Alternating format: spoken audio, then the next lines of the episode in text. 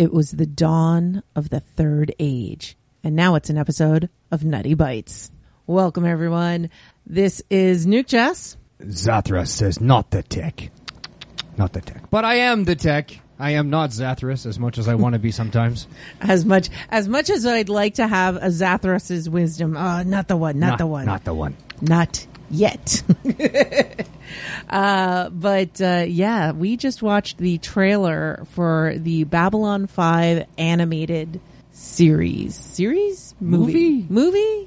This is how fresh we are. We're we're I, I've been antici- the animated thing. I've been anticipating this, but um, I, I've also been. It is a movie. Yeah, movie. I've been the, Babylon five, The Road Home. The Road Home. I've been holding off on diving too deep because I've been afraid it wasn't going to happen. Now I know that J M S said it's already filmed, it's already done. I just don't trust it. We were promised the return of Babylon five so many times. It's it's worse than Firefly. Um, when it comes to trying to get Babylon five back up and running. Uh, so we decided we were going to do, after watching the trailer, we were so excited, we're going to do an episode of Why We Love Babylon five. Right. This isn't dinner in a movie. No, it's not dinner in a movie. This is us kind of nerding out for a bit here. And, uh, now, among your fans, I'm sure there are some of the, the wireless listeners that have absolutely no idea what Babylon five is. Yeah, exactly. And meanwhile, the other half of the audience is screaming into their radios and their various pod player devices right now, very angry at us that we didn't invite them onto yes. this show. Yes. Well, to all of you, I can say... Because we invited nobody. We were selfish and kept this conversation all for ourselves. This really is a reactionary podcast. So here's here's what we're going to do. There are a lot of the listeners that absolutely love Babylon five. Uh, quite a few of our listeners and patrons podcast about, about Babylon, Babylon five. five. Absolutely. So we understand that you are all experts. This is what I would love. If you are listening to this and you have a love for Babylon five, please record a voicemail, record a quick clip on your phone, record a reel, uh, uh, whatever it is. Send it to me via Discord. I'm still on Twitter. I know I shouldn't be. Uh, Instagram, email. You could call in on the um, eight hundred number at the end. I still get those. I do get those. Uh, uh Carrier pigeon. I don't have a receiving station, but you know what? If a pigeon shows up and it's got a little flash drive and there's an M P three on it, I'm going to listen to it. But Rory may eat it. The, the you, pigeon? You may not get the pigeon back. Yeah, you might not get the pigeon back. Um, but please send us a quick little clip about why you love Babylon five, because I would like to do a sequel. I want to collect as many as I can. We can of, do one of those reactionary minisodes or something. Yeah, like play the feedback and get everybody's opinion. Yeah, and and I don't know when this is. Um, it's supposed to release in August, so that is. Um, I'm.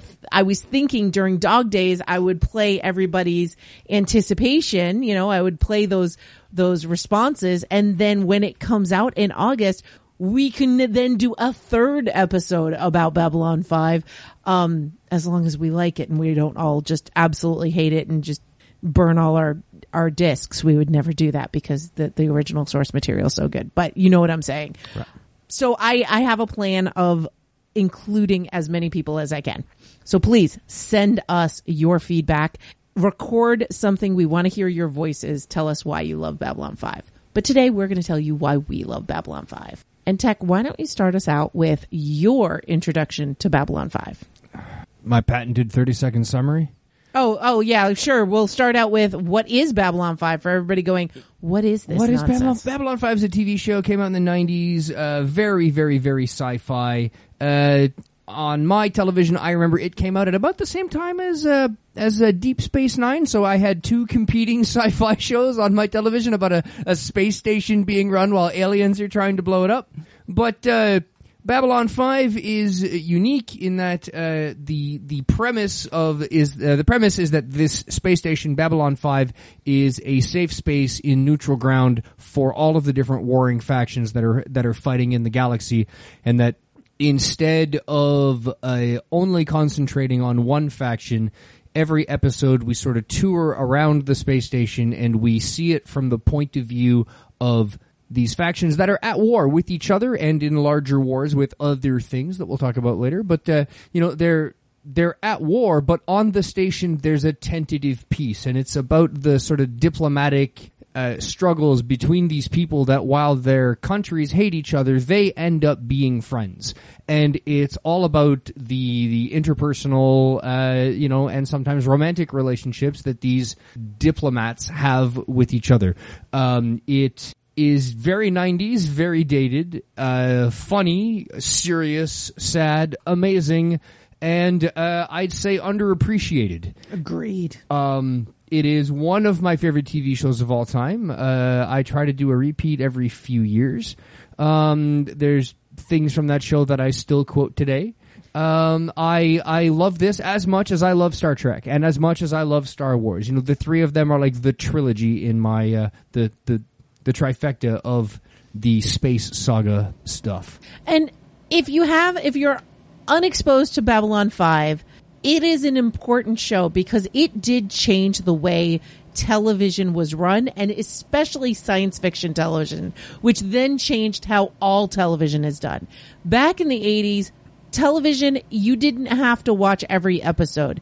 Uh, everything, all the storylines would get reset and you could watch things out of order. Yeah, it was the Monster of the Week stuff. Yeah, everything was Monster of the Week, and there really wasn't a continuing arc. Babylon five, J. J. Michael Straczynski decided he was going to make a, a show that had a story, and he had a five-year story arc, and he had it all planned out. And that was the show. It would go for five years, and that was it. And this hadn't been done before. And he was told, you can't do that, especially in a time when people still had V C Rs. And, you know, there were um, uh, summertime repeats and things like that. And if you missed an episode and somebody didn't tape it, well, then they'd be lost and they'd tune out. And he said, no, I think people are ready for this. But now, now... that's just the way of television. Well, I, I think binging uh, streaming content has sort of changed yeah. that forever now, where because you're going to watch eight episodes in a row in a marathon, they can make a story like that and not take the risk that J M S did with B five, because it was a big risk, and you know what? It worked. Um, but yeah, they always... Not man- without its hurdles, though. Like what, Nutty? Oh, production-wise, you know, like getting canceled in the fourth season, being told you got to wrap it up for season four, and having such high ratings that they said, oh, we'll give you another season. And then he had to figure out what to do with the last season. Right, which wasn't very good. Yeah.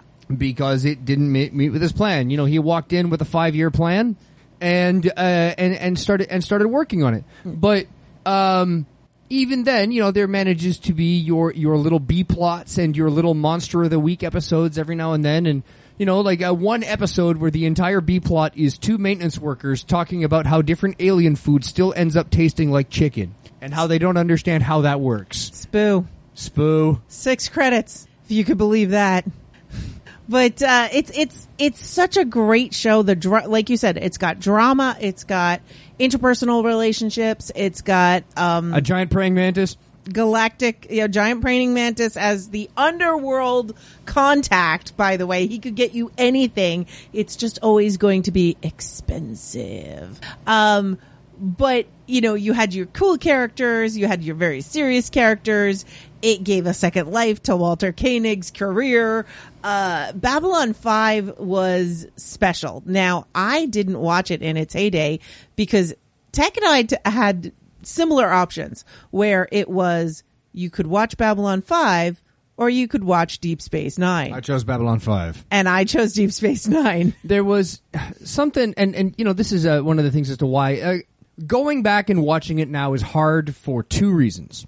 One... Uh, I'd say the costumes, the sets, and the computer graphics that are used to animate the space scenes are all quite dated. They're all very mm-hmm. early nineties, and um, some would say bad. I'd say no. Like, the graphics were done on an Amiga video toaster, which was cutting-edge technology at yeah. the time, and looked amazing! And today... For T V, it, uh, it was great. And today, it you know, it's imagine having the graphics of a big-budget movie like The Last Starfighter, but... without needing cray supercomputers to do it, and you could do it on an Amiga home computer. Yeah. And uh, it's amazing, and it's beautiful, but it is kind of dated compared to the graphics that we can push out of a computer today. The other big problem is that they filmed all of this on film, so you'd think that getting a high-def uh, remake of the show in widescreen would be really easy to do, except that nobody had any faith in this. Nobody thought it would go anywhere, that it was just a meh, T V show. So they destroyed the film. The only thing we have left are the T V recordings. Yeah. I, and the thing is, they were ahead of their time because they filmed it in widescreen format. Yeah. And they said, that's stupid. Television is four by three. Yep. And J M S said, no, this makes sense in letterbox. So it was letterbox on television when people still had like twenty inches was a huge T V. And so if you, if you watch like the D V Ds and stuff, uh, you can make it expand to your full television, uh, widescreen, and it looks great. Um, but the problem is somebody at Warner Brothers hated it. They would put in episodes for awards and different things, and some executive at Warner Brothers would pull them back and would refuse for like the Emmys to even Uh, uh, give them a nomination for computer uh, graphics or for costuming or makeup or any of the things that sci-fi can actually get. Um, they would submit for Hugos, and Warner Brothers would pull it back and say no. So they did have definitely some enemies for sure. I would love a remastering of this this show. I, I've always said that they could give us a remaster, and all of the computer, you know, all of the space scenes done on an Amiga toaster, just recreate with modern computers, and it would look amazing. Uh, as I'm looking here very quickly, yeah. uh, it did manage to win uh, two Emmys, two Hugos, a Saturn, and a Nebula. Well, that's good. And then nominated for six more Emmys. Oh, excellent. I, so, I was always told that it was pulled back, so I don't know what I'm talking about. But Maybe then, again, but then again, Emmys are for outstanding individual achievement in special visual effects. Yeah. And outstanding individual achievement in hairstyling. There you go. There you go. Londo gets an award. I mean, you should get an award just for being able to get that hair to stay up. So, I mean, there's there's definitely that. Um, but, so, yeah. Yeah. So, okay, so the, the show... Uh, it's it's dated, and it's hard to find in high def, impossible to find in high def. I have seen some stuff on YouTube, though. There are some fan uh, projects that have been upscaling the graphics and really working on remaking yeah. those uh, those space battle scenes. Yeah. Um, gotta give it to the fans. That's the one thing I like about this show. Space in this is space according to the rules of physics as we know them. So the space fighters, they don't fly like an airplane. They have little thruster jets that sort of spin them around like uh like a like a space capsule or the space shuttle does, where they have to use vernier thrusters to reorient themselves because mass and inertia are real things. So too in the Babylon five universe. Uh the only conceit is that all the space guns and the space lasers and stuff make noise, which we know in space they'd be silent. Yeah. But uh it's I think the only the only T V show that's done quiet space was Serenity or uh, Firefly. Yeah. Where their space was absolutely silent, and that was really cool how they did that. But um B five is an awesome show if you get past, especially in the early seasons, the the, the sets are kind of murky looking. The the, the, the the space graphics are kind of weird. The aliens don't look the best. But I'm reminded a lot about uh, there's a there's a comedy movie that came out in two thousand nine called Gentleman Broncos, starring oh, uh, Michael O'Hare and Jemaine Clement and Jennifer Coolidge and Sam Rockwell. Uh, Jermaine uh, Jemaine Cle- uh, Clement, the one of the guys from the um, uh, Flight of the Conchords? Flight of the Conchords. That's it. Thank you. The New Zealander uh, plays a an author, uh, a sci-fi author, and he steals the spec script of this kid. Anyway, um, but whenever the kid is imagining what his spec script would look like as a sci-fi series, you can agree with me, Nutty. It's awful. Yeah, uh, it's yeah. it's god it's, awful it's, space cyclopses and weirdo vehicles, and it's done in a way that it. It's what you would expect people who are not sci-fi fans to visualize whenever we talk about anything sci-fi. Yeah. Like, like maybe a Roger Zelensky novel, kind of a, what would that look like as a movie sort yeah, of thing. Yeah, because it's yeah. weird, but it's designed to be weird because it's meant to be you looking at sci-fi, but you don't like it. Yeah. So you don't like this. Okay, I love sci-fi. I get Gentleman Bronco vibes from the first couple of seasons of Babylon five sometimes, where it's just, what am I watching? Like, this is... weird. Yeah. I mean, uh, come on. The scene where um, Veer helps uh, Michael Garibaldi build the motorcycle, but no, he that's puts the Lanier. Ali- that's Lanier. Sorry, Lanier. No, Lanier yeah. helps him build the space motorcycle. Yes. Yeah, that's not the best. That's a great episode. I it's a great episode. It. It's a horrible scene. So the, the the the bad special effects of the bike zooming down the space station is pretty bad. I don't know. Uh, see, the thing is, um, and, and this is, again, if you've never watched Babylon five and you're just listening to this, or if you're a huge fan, there is a thing out there called an Intercast podcast where somebody's introduced to something they've never watched before by longtime fans. We do a version of that with Intro to Ghibli, where Jen and Jason are guiding us through the Studio Ghibli sh- movies. Um, The one that I started with was Potential Cast, where people were getting introduced to Buffy. There are lots of these out there. The only single uh, one of these intro casts where the newbies became fans of the show and loved the show in the first season was Babylon five. In the Down Below ca- podcast. They cringed on the first couple of episodes, but they were in in a couple of episodes. Yeah. They were in because the writing was that good. Yeah. They could get past yeah. the cheesy uniforms. They could get past the dated eighties hairstyles. And they could get past the bad special effects. Now, once you get into season two, things start to really get good. And when they change their uniforms, everybody's in love with the show. Now, yeah, and, and that's the thing. I mean, everybody loves Star Wars. It's very hard, hard to find somebody that doesn't like Star Wars on, on some level. But we Not can all, today. But we can all agree that in that original trilogy, the dialogue is bad. Yep. The romance subplot is awful. And uh, character development is nil to nothing. But, and the plot holes are huge. And the plot holes are huge. But the special effects are amazing. The costumes are great. The fighting is cool. And stormtroopers are amazing. And we're all in love with it. Yeah. It's like the inverse for Babylon five. Yes, exactly. It's, the special effects are eh, video toaster. The um, uniforms, costume design, eh. But interpersonal dev- interpersonal uh, story arcs, amazing. B- some of the best ever put on T V. Character development, amazing. You will laugh, you will cry, you will age along with these characters. Um, I love this show. Because I love the characters. I love all of them. Even yeah. the ones I hate. Yeah. I mean, Mister Morden. Oh, Mister Morden. Mister Morden is probably one of the best villains yeah. ever put into a show. Yeah. Kosh oh. is probably one of the best villains put into a show.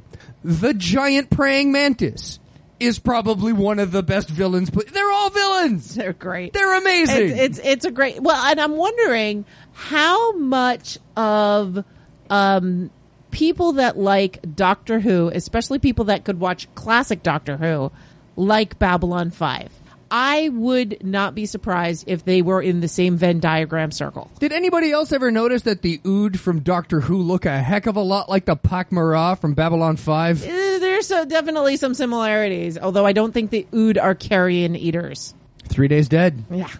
Now, that is one of the things that I love about Babylon five.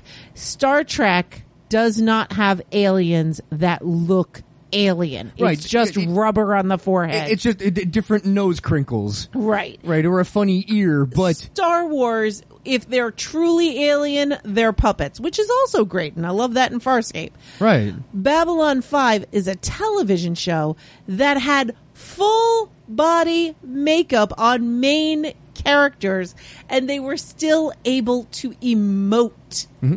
They were still able to act. They were still able to make you care. So what? Well, and, and let's not forget, one of the main characters, Kosh. Yes, is Kosh a, is a puppet. Is a puppet. You're right. Kosh is a puppet, and and there is no emotion. There is no expression or anything. Um, but the, when there is, it's amazing. Yes, because the lines are delivered because it's a it's an alien in a, a in what they call an encounter suit. Because another one of the great things about Babylon five compared to other, isn't it weird that on Star Trek all of the aliens have two arms, two legs, ten fingers, two eyes, and they all speak perfect English and yep. they can all breathe oxygen. Yeah, yeah. Uh, Not so in the Babylon five universe, where there are different sectors of the station with different atmospheres for the species that breathe chlorine, or the species that like it warmer, colder, brighter, darker, hotter, colder. So they've got these different sectors. Kosh, in order to, because the atmosphere that his species uh, breathes is toxic to everyone else, he hovers around the station in a spacesuit. Yeah, in an encounter suit. Yeah. Yes. It's great. Um, and then when he's in his own Uh, quarters, it's all like dark smoke and stuff. Right, and we never see what he looks like. Yeah, you never see what he looks like. Until we do. Yeah. Like but, season four. But So, um, one of the main characters, not Kosh, that is in full makeup is Jakar. And Jakar looks like a lizard creature. And he's played by Andreas Katsulas, who, if you watch Star Trek, you've seen him play every alien in Star Trek. Like, he is play, but most notably, I think, uh, Tamaloc and the Cardassian from There Are Four Lights. Yeah, the Cardassian from There Are Four Lights, and yeah, Commander Tamaloc, the Romulan that, uh, ran the, uh, holodeck that tried to convince Riker he had a son. Yeah, I, it, it, he's an amazing actor. He knows how to act through makeup, and he's doing it with like these lizard red contacts on. You don't see any skin at all. He doesn't have ears. Um, and he's a lizard. He's a lizard, but he is probably the most emotional character. And there is the most depth there and definite chewing of the curtains in all oh, the best way. Well, the, the best part of the show, far and away, and the parts I keep coming back to as my favorite are, it's the relationship between Jakar, who is the um, ambassador guy for this race of like lizard people, and these like Roman dudes called the Centauri. Yes. Which is a character named uh, Ambassador Mollari. Londo Mollari. Londo Mollari. So they're, they're like like space Italians, like space Romans. And with tentacles. With tentacles. And they have this weird sort of, they have this weird sort of a, a society that's going around enslaving other cultures. And one of the ones that they've enslaved are the lizard people. The, not the Minbari, they're the... The Narn. The Narn. So they've enslaved the Narn people, and there's a there's a there's a war. There's a war to try to, you know, they, they want to free themselves from their yeah. enslavement by the Centaurum. Um so you have these two ambassadors on the space station. They're not allowed to fight. The the station is neutral ground, but they hate each other, but they respect each other. Mm, and eventually they, eventually.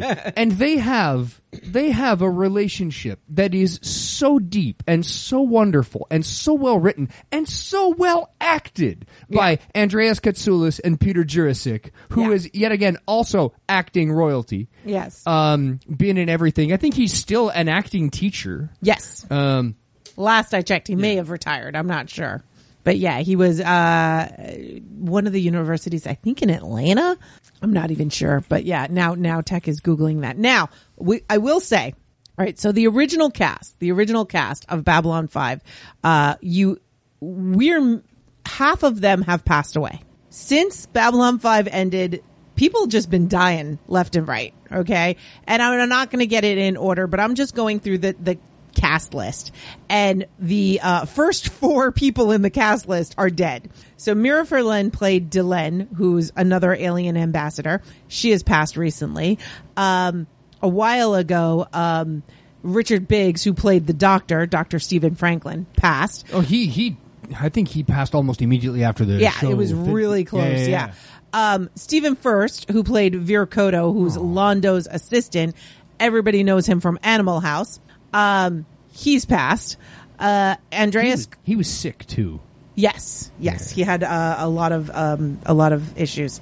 Um, Andreas Katsulas, he's passed. Peter Jurasik is still alive. Jerry Doyle, in the last couple of years, has passed. Uh, Bill Mumy is still alive. Bruce Boxleitner is still alive. Claudia Christensen, uh, Ivanova, is still alive. Jeff Conway, which you may remember from Taxi or Grease, he has also passed. Uh, Lita's alive. Talia, I believe, is alive. Um, the guy that played Marcus, uh, Jason Carter. So, uh, sorry, Talia is Andrea Thompson. Uh, Jason Carter, who played Marcus Cole. He, I think, is still alive. Um, but the original commander, Michael O'Hare, he has also passed. So, and he, even though he was the original commander, he came back a bunch. So a lot of people have passed, but all of the original voice cast is still on the project, and all of the original characters are still there. Yeah, um, so that's the one, that's the one thing I gotta say that I find a little disheartening in the art style of this new movie, mm-hmm. is uh, the character of Commander Sheridan, Sheridan, yes. uh, Captain Sheridan, played by, voiced by Bruce Boxleitner. Yes. Why does the character look thinner and younger than Bruce Boxleitner did when he played the character on T V? Yeah, uh, um, because he was graying by yeah. the end of the show, and if this is supposed to take place afterwards, I'd expect to see a little gray. Yeah, I think that's the art style, and um, that's a lot of. Uh, uh, and come on, where's his captain? Fatphobic content. Where's his captain's punch? I know, I know, he needs the captain's punch, but let's talk about the new voice cast. So to replace Doctor Franklin, yes, is Phil LaMarr. Amazing, perfect choice. Phil LaMarr uh, can do no wrong. He's been in everything. Uh, from Mad T V to Futurama to basically every other cartoon that needs uh, that zany, goofy voice. And thank you for hiring a black actor to play a black person. Thank you, thank you. It would have been very insensitive otherwise. Uh, and in that vein, they hired uh, another uh, Greek actor to play Jakar, even though the character's not Greek. The original actor was Greek, so that's really nice. Um, Who? Uh, he, they're all like voice actors from a bunch of other things. Okay. Well, still mention um, the name. But I, I will mention the name. I can't pick out one voice that we would know them all by. So um, Andrew Morgado is uh, Jakar. Uh, Paul Guyette is Zathras. Um, Anthony Hansen, who doesn't even have a picture on IMDb, but he's been involved in like video game voice cast, mm-hmm. uh, plays Garibaldi. And then Rebecca Reedy plays Delenn. Also, she's been a voice in Guild Wars and a bunch of video games and all sorts of uh, other things. So, like, very well known in the the voice acting world of like video games and A D R and things like that, but not so much. Maybe if somebody knows one of the one, you know, one of these actors from something that we should know, please let us know. But in a quick review, I, like, yeah, man, we got a lot to catch up on though. As I'm looking here, mm-hmm. so there's one hundred ten episodes of the T V show. So the yeah. the twenty-two episodes for five seasons. Yep. There's the other T V show Crusade that we still haven't watched. Yeah, but they the can't include universe. it. They can't include it? It's the content is not in the new T V show, uh, in the new movie. Anyway, there's also six movies. Yes. This new one, The Way Home, The Road Home, is number seven in the T V movies. Also, there was an anthology T V show. Really? Called uh, Babylon five, The Lost Tales. Came out in two thousand six. Okay. Uh, yes, yes. I had heard about that coming out, but I don't think I ever saw it. Nope. I have, but I, I don't think I've even, I, I think I finished season five and I think that's where I ended. Wow. I don't, I don't think I've ever watched Crusade or maybe an episode. Uh, mm. And I don't think I've seen any of the movies. I, I, I, mm, yeah, I'm not sure. I, I, I don't think I've seen the movies. Now, I did not watch Babylon five when it was live on air. I didn't watch it until after it had been well off the air. Um, and I was brought about to Babylon five due to podcasting, thanks to Sci-Fi Dig. Aaron Makem got me interested in watching Babylon five, and then you introduced it to me. We wa- we bought the D V D sets mm-hmm. because we found them, which was impossible to find, by the way. It was impossible to find D V D sets. Um, and we found them at like... Oh, it was some box store. Radio Shack or yeah, yeah some something, big box some yeah. big box store that had them, and we, we managed to scoop them all up. But the thing, you know, I, I keep going back to it. I, I love this show because I love the characters, and I'm mm-hmm. willing to I'm willing to uh, hand wave a bunch of things away yes. because the writing, J M S's writing is just so darn good. And like and that's the thing. This is all on J. Michael Straczynski's shoulders because that guy, when he writes, he hits gold a lot more often than not. Yes. Um, he has written comic books, and he started off, actually, he started off as writing fan scripts for He-Man. Yep. And then uh, got picked up to be on the writing cast, got to be a story editor on She-Ra, but they refused to put him and his co-writer into the credits, so they walked. So they... kind of, yeah. He created, he and his, the co-creator created the character of She-Ra. Yes. Yeah. And, and they were brought on as story editors, but they wouldn't credit them, so yeah, they so they there was bailed. A, there was a whole bunch but of stuff going on there, yeah. He's done a whole bunch of comics. He's done a bunch of other T V Great shows. comics. Uh, Jeremiah is one of his T V shows that was about uh, a post-apocalyptic world where all the grown-ups died, and now the kids are... adults. Is that the one with the, the guy from The Cosby Show? Yes, that was yes. That's the one with um, all the, the, the child actors. It was uh, Theo Ma- from The Cosby Show, Dylan from nine oh two one oh, and um, uh, right. Goonies, uh, Hobbit, uh, Sean Astin. That's his name. Right. Yeah. Um, but, and... You know, it really wasn't my cup of tea, but I know it was one of your favorite T V shows. Even recently, well, even more recently on uh, Netflix, uh, J M S and the the Wachowski siblings did Sense eight. Yes, which, Sense eight, which was a massive revolution and a massive runaway hit. I'm, I, I can't. It, it wasn't my cup of tea. It wasn't the type of T V oh, I like to it. watch, but it was amazing and it was very, very popular. Very good, yeah. And he he created that with the Wachowskis, right? And yeah. the, the thing that's important is uh, he's never been afraid from tackling uh, tough issues. And Babylon five has its share of those very mm-hmm. special episodes where they talk about medical ethics and consent. And uh, one of the main uh, one of the main themes throughout the show is the um, the theme of change. Yes. And personal change, and how internal change and external change can sometimes be be linked or not, and that sometimes we change inside without changing our exteriors, or we change our exterior and and our insides don't change. And is it good? Is it bad? Is it, you know, and it's all done with space aliens on a spaceship. And in the early nineties, in the late eighties and excuse me, early nineties on T V. So it got past all the censors. Yep. And if you brought it out today, if Babylon five came out today, there would be riots in the streets from, oh, they're trying to push an L G B T Q agenda. Well, maybe he was. Yeah, well, in, in from what I had uh, read, that originally Delenn was supposed to be, the, the Mimbari were supposed to be an androgynous race that didn't have gender. Right. And... But given spoilers the- for the first season of Babylon five, at the end of the first season, Delenn goes through a change, and she goes through this this whole change, and she looks a little more human.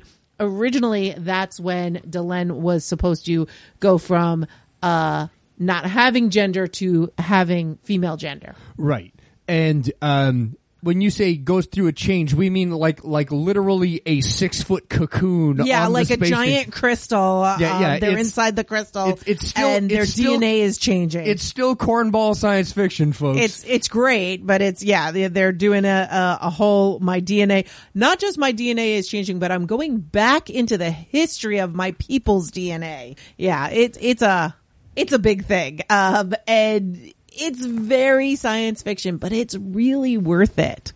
Um, and I love Babylon five. And, you know, every time I keep hearing about more new Babylon five, I just kind of, oh, how can they do it without all of the actors?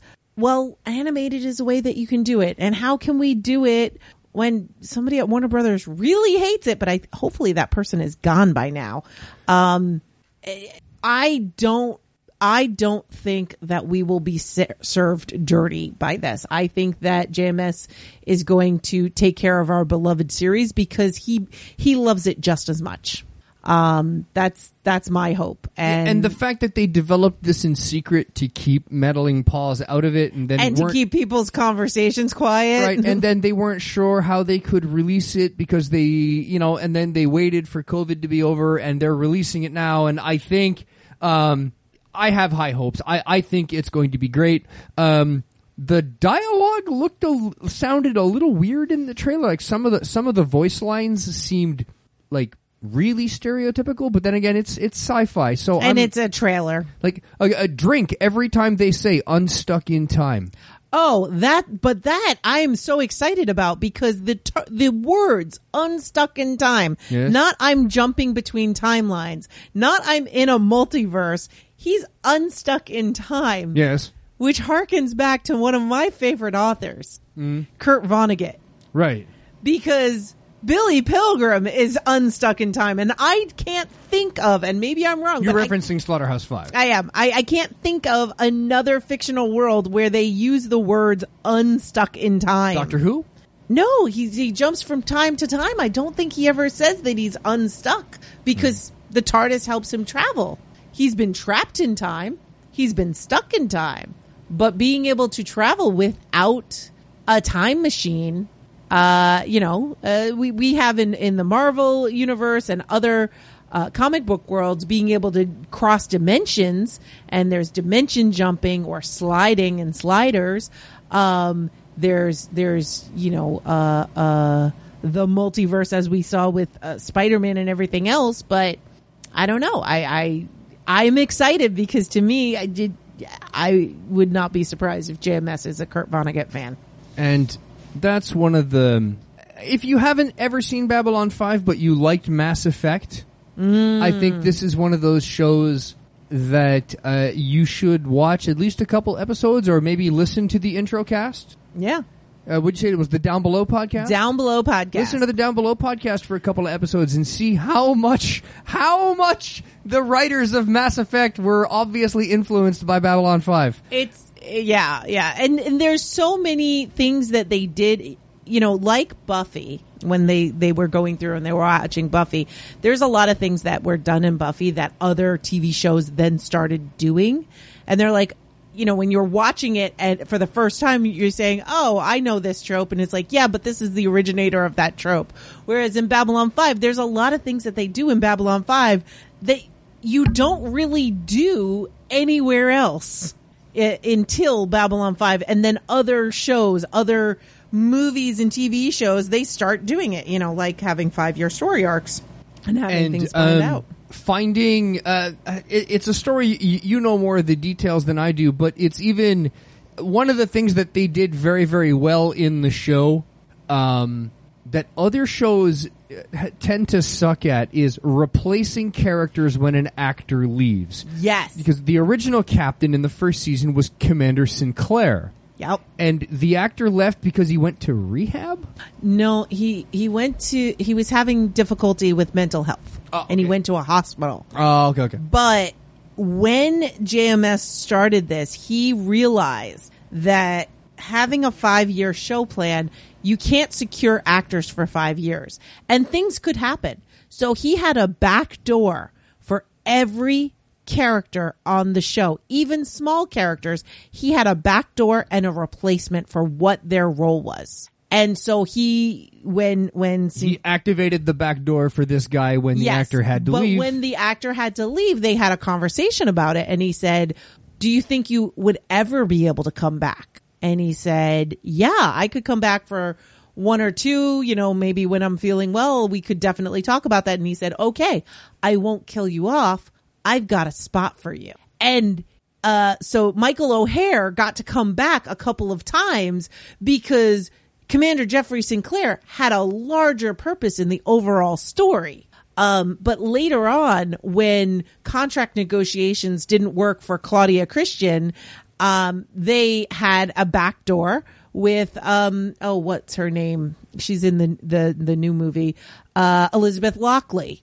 Um, and, uh, when, when things happen with Marcus, we get not Marcus, who I don't like. Um, Byron. Everybody hates Byron. According, according to this, it was, uh, a paranoid delusions and hallucinations. Yeah. Um, yeah. And they kept it quiet. They kept it quiet until he passed. Uh, Michael O'Hare had said, you can tell everybody the truth after I die, yeah, but I don't want to deal with people's pity. Yeah, died in twenty twelve of a heart attack. Yeah, they had a, they had a cover story. And then when he passed, this truth came out. Right. Because he didn't want fans' pity. I can see that. Yeah. Which is just so respectful. Yep. how everybody treated the situation and how they took care of their friend's mental health. And I, I love that because no. there have been other shows. And we're talking about a, a Harvard, a Harvard educated, Juilliard trained actor. Yep. Uh, that was sick. And the the respect that J M S shows for not only the work, but for his actors in that, you know what? We'll let you leave with your dignity and uh, come back on your own merits. And he came back and had guest spots for the next two seasons. When, yeah. he, when he was healthy and when he could make it back, he yep. did. And they and, worked around him. Right. And they worked around it, but they worked him into the story. And you know what? This reminds me a lot of... They did something very similar in Star Trek The Next Generation. Mm. With Guinan. Yes. If, if Whoopi Goldberg was available, then the lines would be spoken by Guinan and they would go to ten forward and she would be in the bar and they would have the scene there. If Whoopi Goldberg wasn't available to film that episode, they just gave those lines to Counselor Troy. Yep. And then it would be in a counseling session that you would get the advice that you needed. Yep. And so they, they had this, they had this, this written cover built into yep. the, into their plots, you know, To, to cover a superstar mega actress who may not always be available to make it onto your dorky little sci-fi show. Exactly. And and the reason why Whoopi Goldberg was on Star Trek is because Whoopi asked for it, because Whoopi has been a fan of Star Trek since she was a child, and it, Star Trek is what made her become an entertainer, because she saw a black woman on T V who wasn't the maid. Look up that story. We'll be talking about it. It's it's inspiring. Um, and that's Nichelle Nichols being on the original Star Trek. So, yeah, so he had, J M S had a backdoor, uh, an escape route for every single character so he could still tell his story, which it, such forethought, such planning is amazing to me.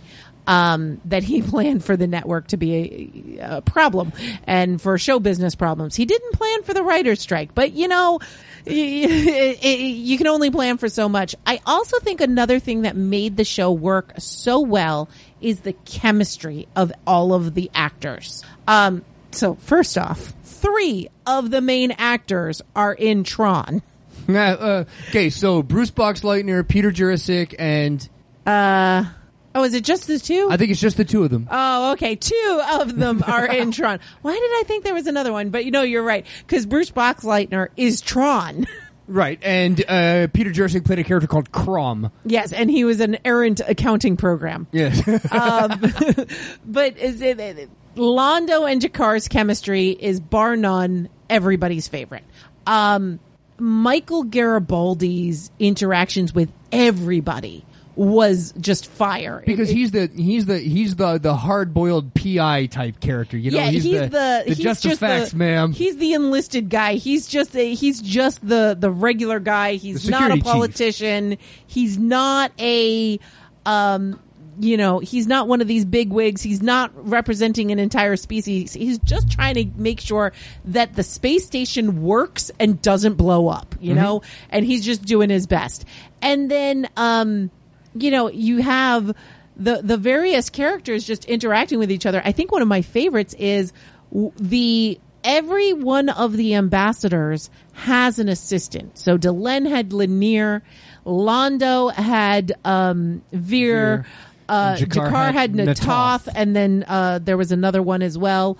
Um, but their interactions were amazing. They've actually they've actually done a couple episodes, if I remember, of it's just the underlings. Yes, that are that are meeting up at a they're meeting up in a in a restaurant district called the Zocalo. Yes, on the station, and they just meet up at the Zocalo at the end of their day to just gripe about their bosses. Right, they don't say any details, but they just vent, and then same time tomorrow, same time, same tomorrow. time tomorrow. You know, uh, another thing that made the show absolutely great was the guest cast. Yes, and I'm going through the list here. I do not recognize a lot of these names, but uh, I will. I, I I have to mention. Uh, I have to mention at least two of them. Okay, uh, really so I'm going to guess you the your two. Okay, Bester. Which is like the Wal- biggest. Right, so Walter Koenig. Yeah, Walter uh, Koenig as Chekhov Bester, from the original Star Trek. The Korra's mother, the Korra's father. Right, who comes back as like the leader of this like evil like like uh, telepath organization called the Psycor. Yeah. He and, is amazing as a bad guy. And I'm going to guess um, uh, Sheridan's wife. Am I right? Is it Sarah Gilbert? Ah. Melissa Gilbert? Melissa Gilbert. Sarah Gilbert was on... Uh, yes, Roseanne. On Roseanne. No, Melissa Gilbert, who I, I've had a crush on since I was a wee little kid. Because Who didn't? Everybody on that cast had a crush on her. Right. Because... Uh, uh, oh, the, the Little House on the Prairie. Right. Yeah. But no, that... Yeah, uh, Melissa Gilbert is the... or was the real-life wife of Bruce Boxleitner, and they brought her in as a guest on a couple episodes, and amazing. No, yeah. The other ones I got to mention is uh, Jeffrey Combs. Oh, yeah. Was on Babylon five because he loves to play space aliens because he's played everyone in every Star Trek ever, even the cartoon one. Man, if you tell me he's the uh, the praying mantis. Oh, that'd be hilarious. And the other one I got to talk about is, just because it's funny. So who did Jeffrey Combs play again? Uh, let's find out. It's been so long. Um, he made an appearance in the Babylon five episode Eyes. Uh, he uh, he looks like he plays. Uh, he's a human. Looks like okay. he, uh, uh, looks like a Psycor uniform. But I oh, don't he think gets to play a human. That's awesome. That never happens for Jeff. Yeah. You never get to see his face without makeup. The other one I got to talk about is there is an episode where there is a human comedy duo doing stand up in the Vocalo, oh, and it's Rebo and Zooty. Yes, Rebo and Zooty. Everybody is, loves which Rebo is just, and Zooty, which is just Penn and Teller doing their shtick, but. It's funny that they uh, it, it was done well. Yeah. I, that that sort of stuff makes me laugh. Um, people that are going to write in with uh, or send in their audio clips of why they love Babylon five, tell us who was your favorite guest star, because I'm going through the list here. There's a lot. Well, I mean, we've got Morden. We've got um, the one episode where Jack the Ripper is there. Uh, that is really good. Isn't that... Yeah, Morden was Ed Wasser. Do I know him? Uh, I mean, I, I know him as Morden, Mister Mord. Mister I don't. I don't know the other stuff that he's been yeah. on. Um, but uh, he was in Quantum Leap as a young executive. I don't think he had a giant career. Just saying. Um, he was in twenty-four. Yeah. The the guy that played Saris uh, in Galaxy Quest, and he's in Mass Effect and a bunch of other things. Uh, he was he was in. Uh, in this as well, uh but um I think he might be the the praying mantis guy. uh he, he's kind of typecast. I know that the Down Below people are going to be uh asking about Clarence Corwin. That's not his name in the actual uh credit sheet, uh but it's Corwin. He's he's on the the bridge there. uh they they made up a name for him until we finally got his name, and they were all upset that his name was not Clarence.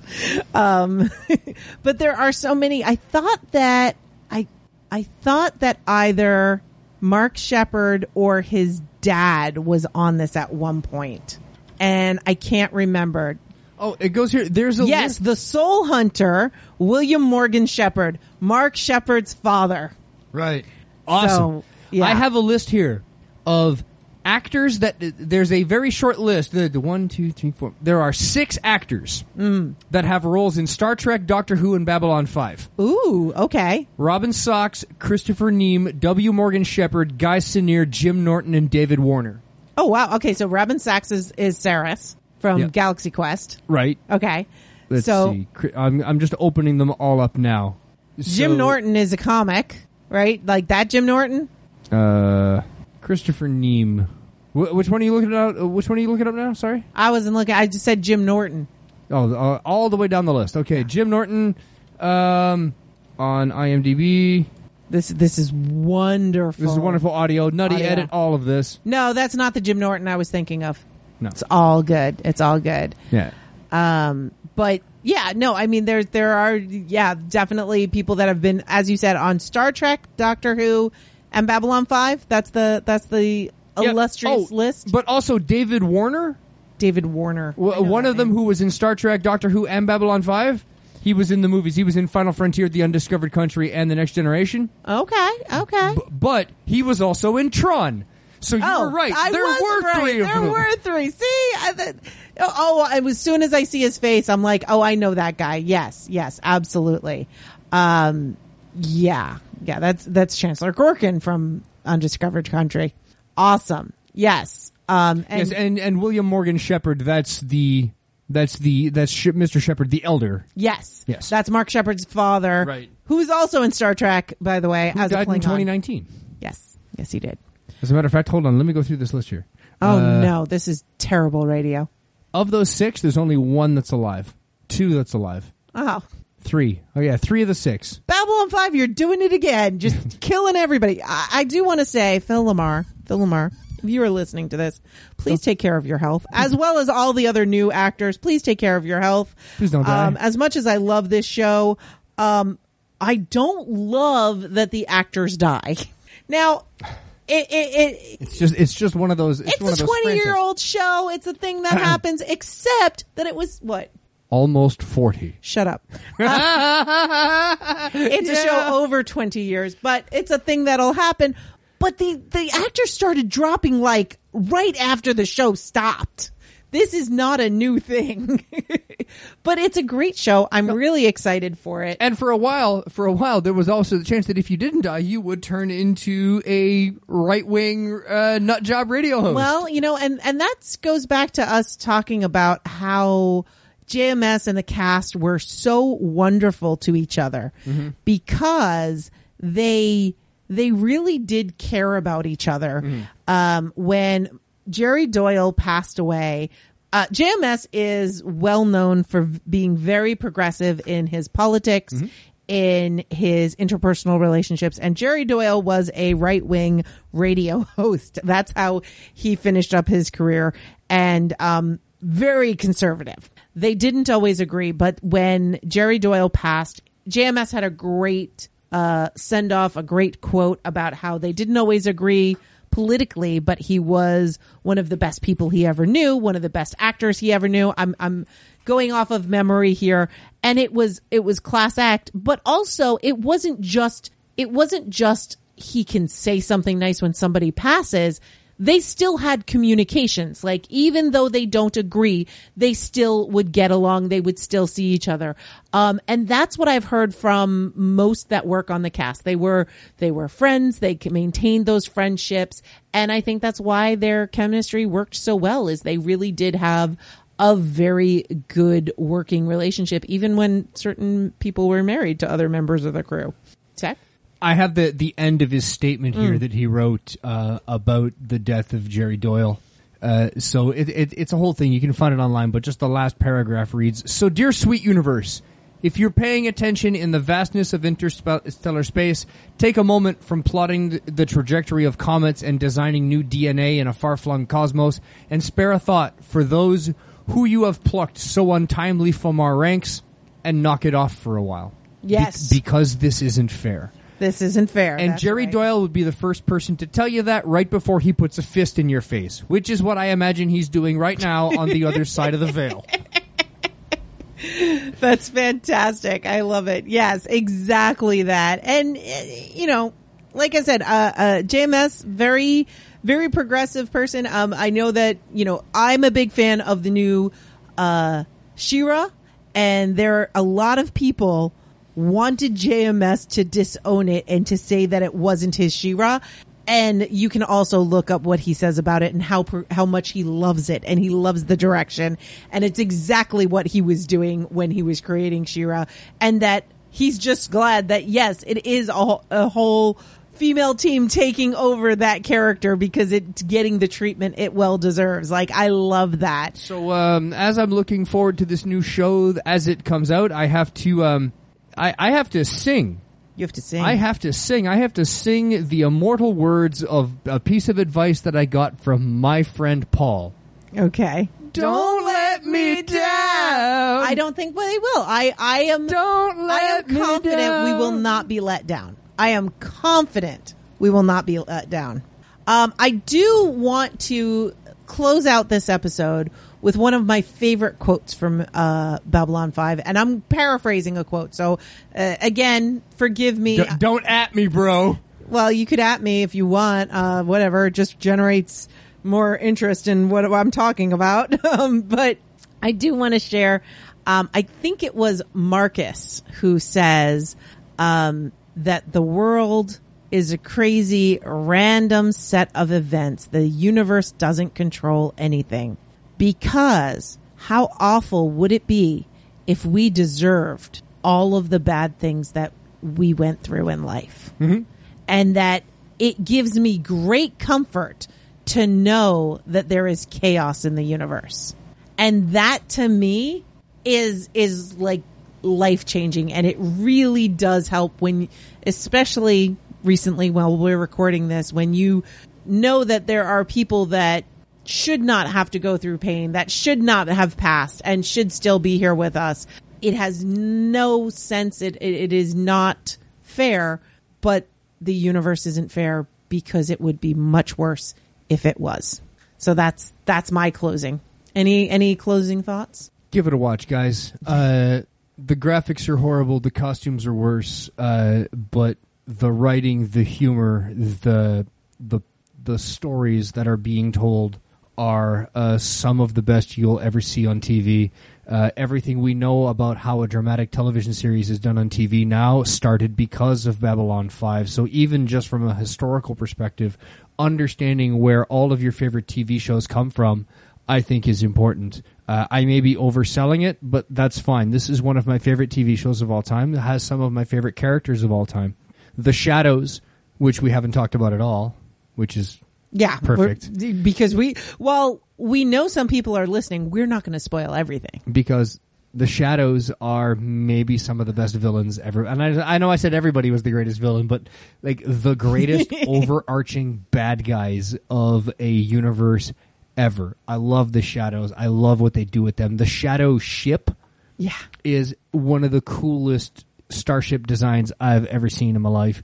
Uh, I love this show. I love everything about it. Um, and I only hope that I only want other sci-fi franchises and other T V shows to come off the ground. I only want them to be treated with the same respect and reverence from their creators and their their producers, like Babylon five was. Um, maybe not the overarching producers that canned the show and got rid of all the tapes. Yeah. But um, everybody that worked on it knew what they were making. And with J M S at the helm, they made gold.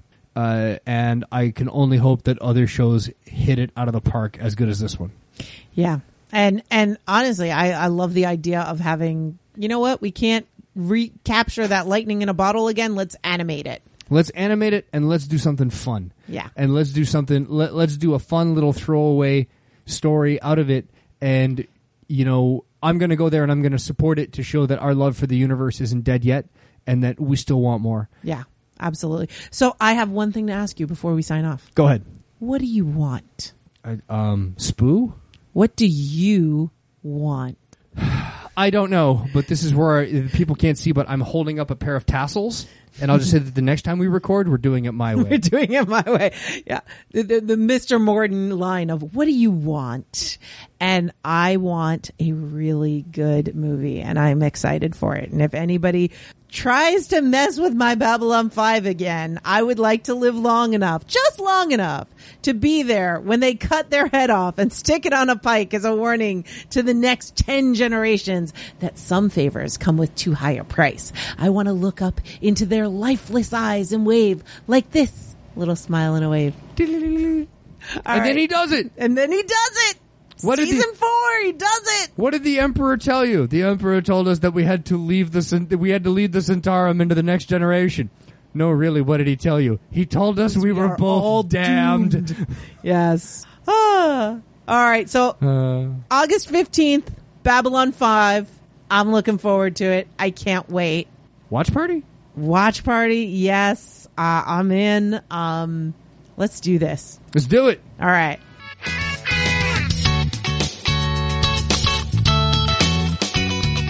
I'd like to take a moment to thank our patrons, without whom there would not be two episodes a month. We would not be able to pay our server fees. We would not be able to keep this thing going. We wouldn't know that anyone was really invested or listening. So thank you so much to all of you. Uh, we just want to thank our patrons. Always make sure that they know that they are well uh, appreciated. So thank you so much to our top patron, Jax. Thank you to the rest of the top tier, uh, Jason and Rich the T T. Thank you to the patrons of the arts, Kaylin, Mark Cabot, the Encaffeinated One, the Bathtub Mermaid, and Susanna. And thank you to the rest of the patrons that keep us going, that are the lifeblood of this whole Patreon campaign. Thank you to Shane, Selganor, Andy, Clifford, Greg, Harold, Hugh, Ian, Ian, I expect to hear a recording from you. Uh, Justine, for this Babylon five, I really expect to hear that from Ian. Uh, Justine, Ken, Kinsey, Crazy Joe Adventures, Mike, Peacock, Radical Geek, Stephen, Will, Will, I want to hear a recording. Uh, Will as well, uh, should be recording something about B five for us. And Zachman, thank you so much, all of you, for uh, just just helping us out. And by the way, if you are in our Discord, look at the emotes, look at the little emojis that you have available to you. You will notice that there are Babylon five ones, and there have been for years, since since the very beginning of having that Discord, and that is for another listener. So thank you so much, everyone. Uh, thank you for just keeping us going.